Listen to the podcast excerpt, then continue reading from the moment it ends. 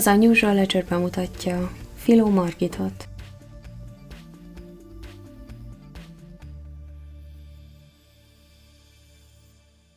Filó Margit 1915-ben született Makón, az Attila utcában, szegény család gyermekeként.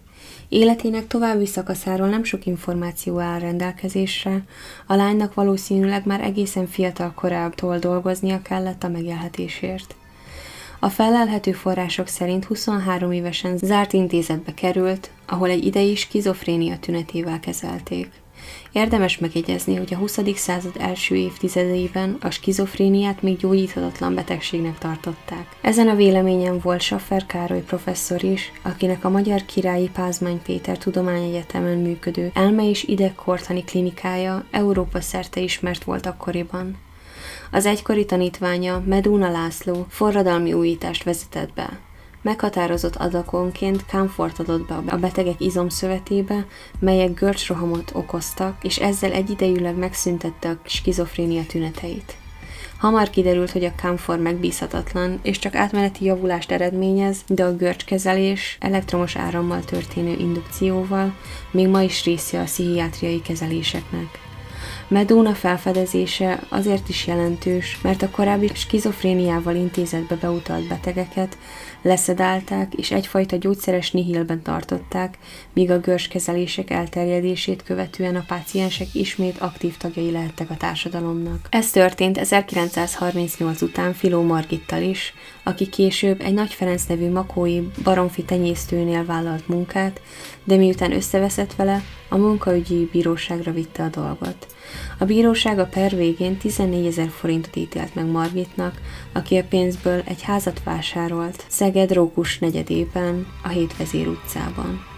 Ekkor már 1949-et írtunk, és fontos megemlíteni, hogy 1947 és 48 telén a Tisza felső szakaszán rendkívüli árvíz pusztított, melyet töltés áthelyezések, gátépítések követtek, és Szeged belvárosában sok új, remekbe szabott palota épült viharos gyorsasággal. A háború és a Tisza tépte Szeged ezekben az években kezdett magára találni, és a számos új munkalehetőség sok embert vonzott a városba, akik albérletbe kényszerültek a saját házzal rendelkezők nagy örömével. Piló Margit tisztában volt az ingatlanban rejlő lehetőségekkel, és azt tervezte, hogy bár Rókus akkoriban szegény külvárosnak számított, ahol rossz rosszabb állapotú, vizesedő épületek álltak, a hétvezér utcai épület lakásait kiadja majd, ezért csak az alaksori szobakonyhába költözött be. Egy valamivel nem számolt csupán. A ház többi részében mások is laktak, ugyanis Szeged városa korábban kiutalta az épület lakásait szociálisan rászoruló személyek részére. Margitnak tehát volt egy ingatlana, amiben olyanok foglalták el a lakásokat, akiket nem tehetett ki az utcára. Mit tesz ilyenkor az enyhén skizofrén pénzéhes asszony? Természetesen elhatározta határozta, hogy megöli a lakókat. Margit tudta, hogy az ördögi terve hosszú időt vesz majd igénybe, ezért más utakat is keresett, hogy még több pénzre tegyen szert. 1950-ben megismerkedett Barna Mihályjal, a második világháborús rokkant kéményseprővel, aki még egy kis birtokkal is rendelkezett. A férfi még ebben az évben feleségül vette a nőt, és a hét vezér utcába költözött. Margit jól forgatta a pénzt, és hamarosan Debrecenbe is lett egy háza a Barna házas párnak. A vagyoni gyarapodás mellett Margiton még jobban elhatalmasodott a pénz iránti vágy, szinte fájt neki, ha költenie kellett. Ezért szegényes ruhákban járt dolgozni, és továbbra is az alaksori lakásban éltek férjével. Barna Mihály sokat betegeskedett, és a helyzet akkor fordult még rosszabbra, mikor Margit rossz állapotban lévő édesanyja is hozzájuk költözött, és az asszonynak két ember ápolásáról kellett gondoskodnia. A kialakult helyzetben felvette segítségként Bicó Lajosnét, aki munkájáért cserében ingyen lakhatott a házban. A helyzet Margit szempontjából 1958-ra tarthatatlanná vált, nem volt elég, hogy két beteg embert kellett ápolnia és gyógyszereiket fizetnie, még egy bérlő is ingyen lakott a házában. A gondviselés azonban hamar a segítségére sietett. Először férje, majd az anyja távozott az élősorákból. A későbbi nyomozás exhumálta a testeket, de a vizsgálatok nem találtak arra vonatkozó nyomot, hogy megölték volna őket, ezért ők hivatalosan nem tekinthetők Filó Margit áldozatainak. Hogy tényleg így van-e, vagy az ő haláluk is a nő lelkén szárad, azt soha nem tudjuk már meg. A temetések után Margit nem tűrhette, hogy Bicóni ingyen foglaljon el egy lakást, ezért úgy döntött, hogy eljött az idő, hogy végezzen vele. Tettét jól átgondolta, kileste, hogy melyik nap jön látogató az idős, addigra már szintén betegeskedő asszonyhoz, majd miután a férfi távozott, meglátogatta Bicónét.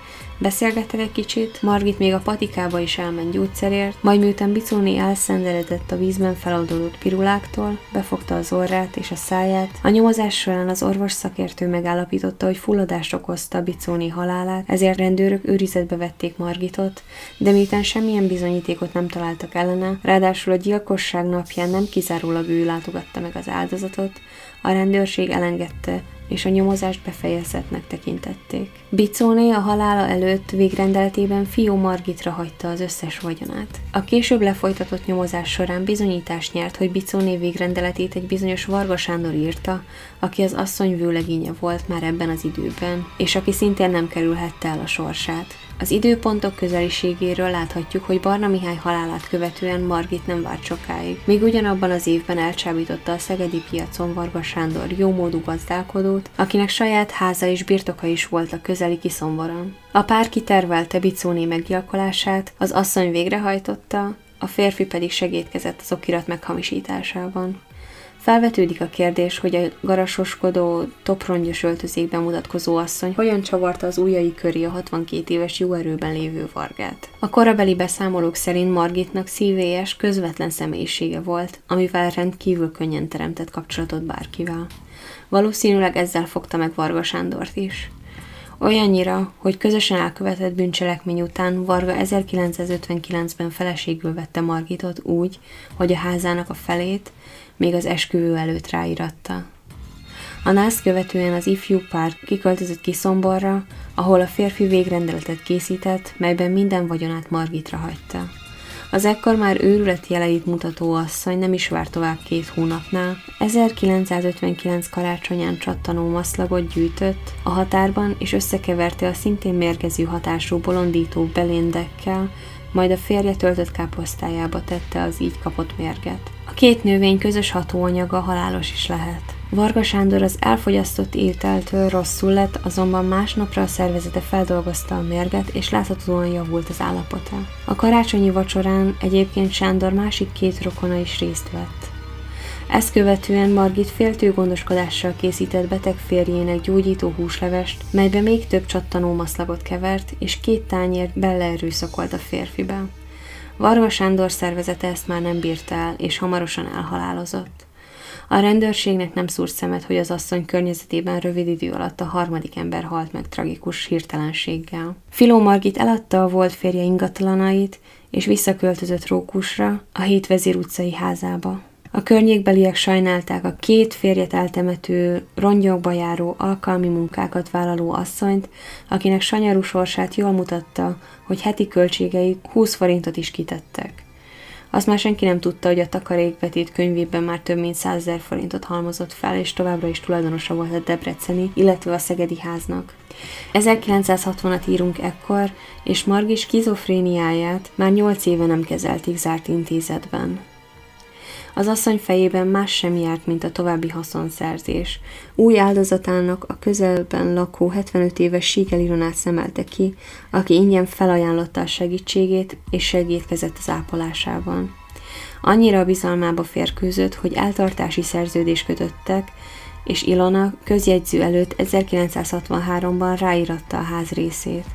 Valószínűleg ez volt az a pillanat, amikor Margiton teljesen eluralkodott a mohóság, és már a szerződés megkötését követően megrendelte a sírkövesnél Ilona sírkövét. Két héttel később pedig már az ismert módszerrel, gyógyszerrel elkábította, majd paplannal és a párnájával megfojtotta az idős asszonyt. Később a tárgyalásán úgy fogalmazott, hogy olyan jól betakarta, beágyazta Ilonát a betegágyon, hogy az megfulladhatott. A rendőrségnek még ekkor sem tűnt fel, hogy Filó Margit környezetében ismét elhunyt valaki, az asszony, aki 20 ezer forint haszonra tett szert Ilona halálával, és a rokonaival történt pereskedést követően hozzákezdhetett az eredeti terve megvalósításához. Szeged ugyanis időközben roham léptekben fejlődött, és az ingatlan, valamint az albérletárak egyre csak emelkedtek.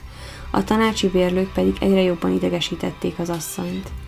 Ezernyi fortéjal és rafinált szemétséggel sorra elüldözte a város által beköltöztetett bérlőket, és havi 2000-2500 forintért adta ki az üresen maradt lakásokat. A bérlők egyike, Tóth Pál Mihályné azonban nem volt hajlandó semmilyen körülmények között kiköltözni, amivel a végtelenségig feldühítette Margitot, ezért taktikát váltott. Újfent elővette a kedvesebbik ényét, és Mihályné bizalmába férkőzött. Nagy gonddal segített az ápolásán, órákat töltöttek el együtt beszélgetéssel, melyek odáig vezettek, hogy ismét sor került az eltartási szerződés megkötésére.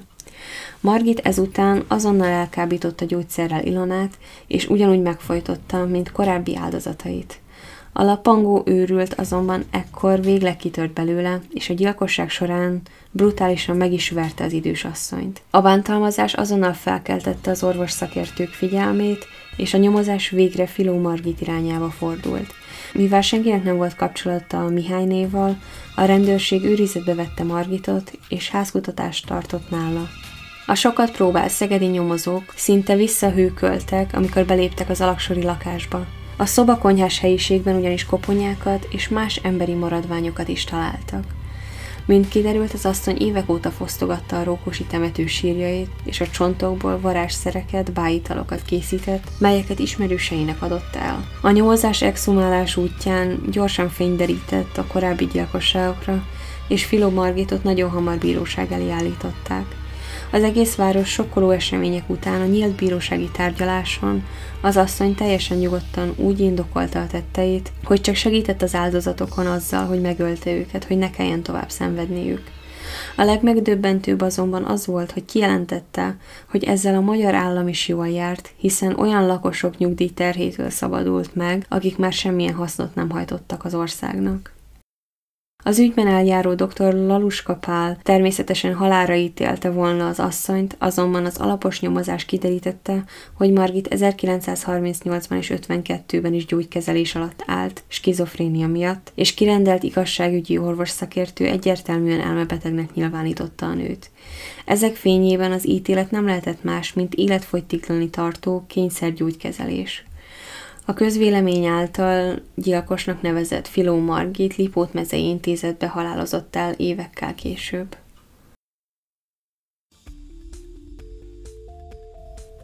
Köszönöm, hogy velem tartottatok ebben a részben is, ne felejtsetek el feliratkozni a csatornánkra, és követni minket a közösségi médiákon.